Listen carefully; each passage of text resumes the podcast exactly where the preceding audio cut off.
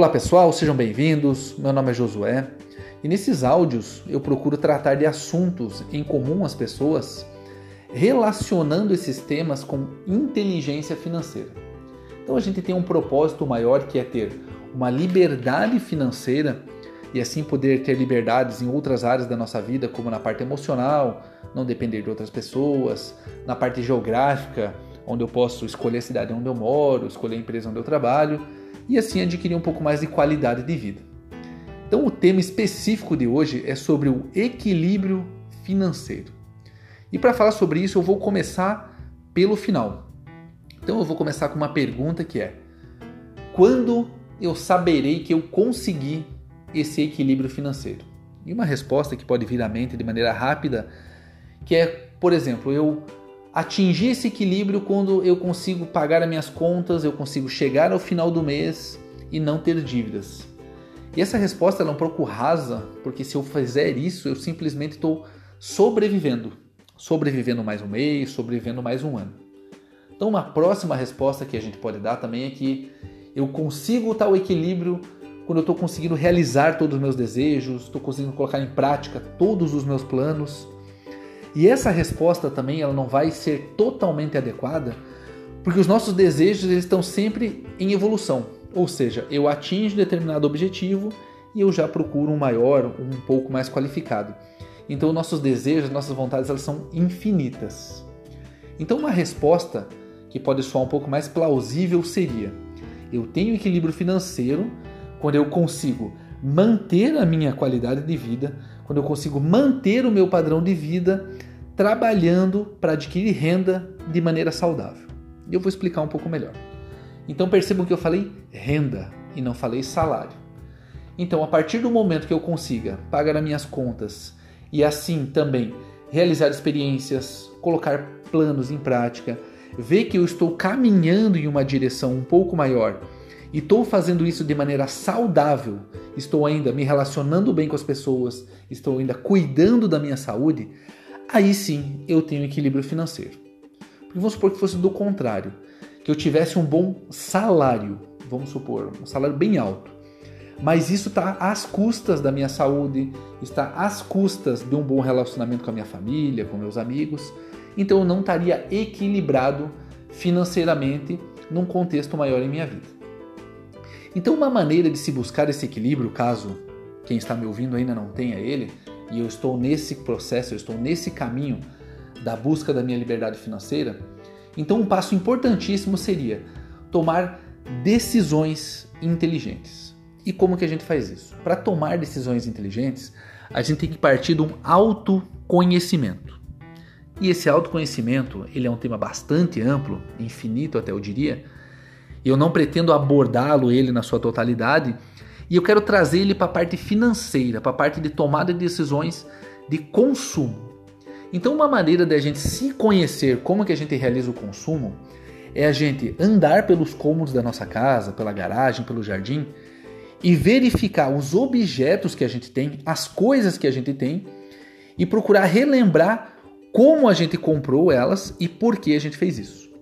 Então, quando a gente se perguntar e obter essas respostas, principalmente daquelas coisas que a gente pouco usa, ou usa uma, duas vezes, ou nunca usou, a gente vai começar a lembrar: poxa, isso aí eu comprei porque estava numa promoção da Black Friday, por exemplo, e era um negócio imperdível, eu tinha que fazer. E quando a gente comprou, a gente se sentiu bem por estar comprando algo por 30% de desconto, 50%. Mas depois verificou que aquilo era inútil na nossa vida, era inútil para o nosso processo dentro da gente para o nosso processo dentro da nossa casa, para o nosso processo dentro do nosso trabalho, dentro da nossa vida pessoal. Ou seja, aquele objeto, aquela coisa, ela não tem serventia alguma. Então, a partir dessas respostas, eu começo a me conhecer e entender como eu realizo o meu consumo. Outra coisa também que eu vou começar a perceber quando eu fizer essas perguntas buscando decisões inteligentes, eu vou chegar num ponto que eu vou precisar saber quais são os meus objetivos. E se nesse momento a gente não está encontrando as respostas de quais são os nossos objetivos, por exemplo, para o ano de 2021, aqui já acende um alerta. Ou seja, se a gente não tem objetivos, a gente vai ficar à mercê do que nos for ofertado, do que nos for sugerido. E vai começar a preencher o nosso tempo com um consumo. Por quê? Independente da gente ter ou não ter objetivos, a gente vai ter as mesmas 24 horas que terão que ser preenchidas com algo. E se a gente está ali num barco sem rumo, ele vai ser preenchido com consumo de coisas, alimentos, objetos e vai acabar nesse desequilíbrio financeiro. Um próximo passo que a gente tem que tomar também é entender que a partir do momento que eu não gaste mais do que eu ganho, eu não vou ter os problemas da falta de dinheiro. Então perceba, olha só, simplesmente eu gastando no máximo a renda que eu obtenho, ou de preferência um pouco menos ali, 10% a menos, eu já não vou ter aqueles problemas relacionados à falta de dinheiro com outras pessoas, ou devendo para alguém, ou ter preocupações, ou não conseguir dormir direito. Então, com esse simples fato, com esse simples hábito de me manter dentro do meu padrão de gastos, eu já vou começar a ter uma certa tranquilidade para tomar decisões melhores. E continuando agora para a gente buscar esse equilíbrio financeiro na nossa vida, um próximo passo seria a gente fazer uma auditoria em nossa vida, auditoria financeira, uma auditoria dos gastos. E assim eu vou começar a observar dentro dos meus gastos no meu mês, no meu ano, aonde está aquela fuga de dinheiro, onde está aquele escape. Ou seja, uma maneira de fazer isso é através de planilhas, onde eu consiga no final do mês observar ali de maneira física, de maneira concreta, aonde eu estou gastando partes do meu dinheiro. E se eu perceber que eu estou gastando mais em uma determinada área, por exemplo, com, com lanches ou com coisas que seriam supérfluas que eu já tenho, eu posso tomar uma decisão mediante a minha observação. E essa auditoria ela tem que ser familiar também. Ela tem que estar tá visando as pessoas que estão na minha família, cachorro, tem que ver também o carro, aonde que está esse escape e essa fuga de dinheiro. E fazendo essa auditoria eu consigo tomar decisões melhores. E o próximo passo que agora a gente vai passar é pro desequilíbrio financeiro. Então, por exemplo, se a gente está endividado nesse momento, a gente já está num desequilíbrio. Só que está no desequilíbrio prejudicial. Então eu vou falar agora sobre um desequilíbrio prejudicial e após vou falar do nosso desequilíbrio saudável. Então, estando nós gastando mais do que a gente ganha, a gente já está num desequilíbrio, mas ele está num desequilíbrio prejudicial, ou seja, eu estou endividado, eu não estou conseguindo realizar meus sonhos e os meus objetivos. Então não precisamos explorar muito isso. Mas o desequilíbrio saudável, ele visa atingir grandes coisas. Por quê? Vou, vou explicar de uma maneira um pouco mais prática. Vamos supor que alguém queira fazer uma viagem grandiosa. E, por exemplo, no caminho que ela está nesse momento ali, meio que na sua zona de conforto, vivendo ali mais ou menos, ah, se sobrar dinheiro, eu faço. Ela não vai conseguir essa coisa grandiosa. Ou seja, tem que ter um desequilíbrio saudável onde eu tomo uma decisão que eu vou me restringir de algumas coisas momentaneamente para dar aquele passo um pouco maior. Eu vou dar um exemplo. Vou tentar utilizar um carro para não invadir a privacidade de ninguém. Vamos supor que eu tenho um carro ali que custe 50 mil reais e eu quero porra, iniciar o meu um negócio particular, que eu quero abrir uma pequena empresa.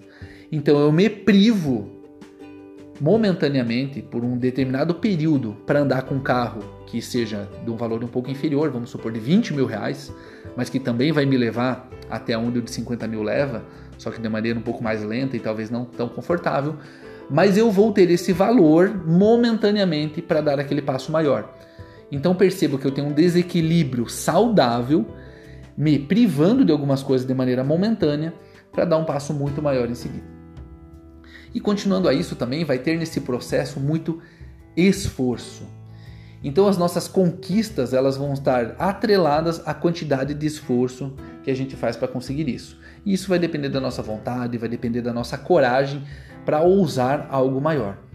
Porém, quando a gente está esforçando, a gente está se esforçando, a gente tem que se recompensar nesse processo também. A gente não pode ficar um, dois, três anos num esforço contínuo sem nos recompensar, porque aí vai ter um desânimo, desânimo, a gente vai não conseguir ver aquela luz no fim do túnel, a gente vai começar a questionar se realmente isso vale a pena ou não.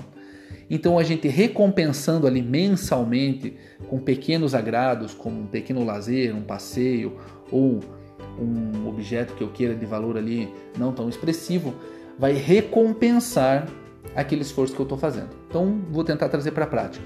Vamos supor uma, uma família que queira fazer uma viagem um pouco maior.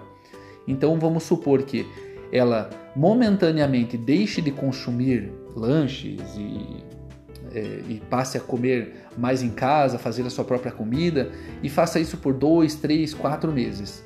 E aí, depois disso, haja uma recompensa de um passeio para aquela família, haja uma recompensa de comprar um presente para aquelas pessoas. Ali vai ficar nítido para aquela família que aquele esforço, no decorrer do tempo, gera uma recompensa. E aí vai ter uma união um pouco maior em prol de um objetivo em comum. E junto a isso também, para que esse equilíbrio financeiro ele seja permanente, existe a necessidade de adquirir uma mentalidade anual de se pensar os projetos.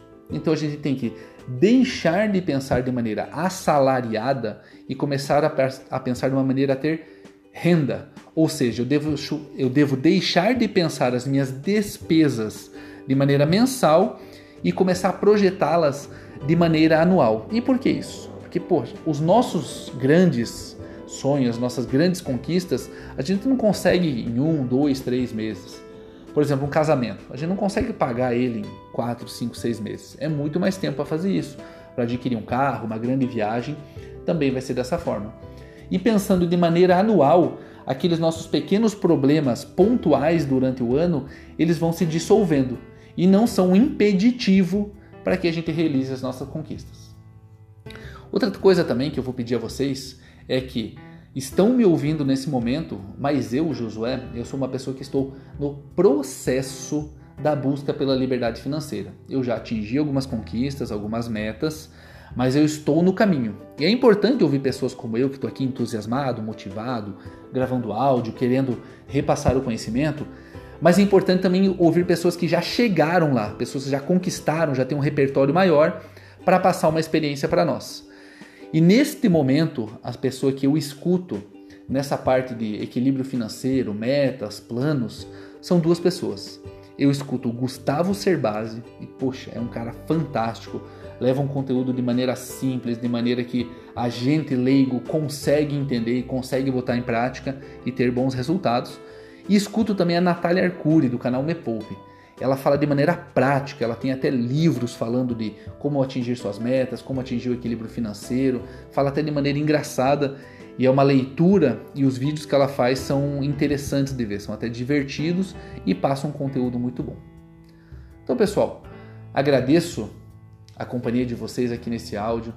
Peço a gentileza de que, para quem fez sentido esse conteúdo, me acompanhem também nas redes sociais através do canal Josué Perucci onde eu gravo vídeos para o YouTube, também tem o Instagram e tem o Facebook. Um abraço a todos e até mais.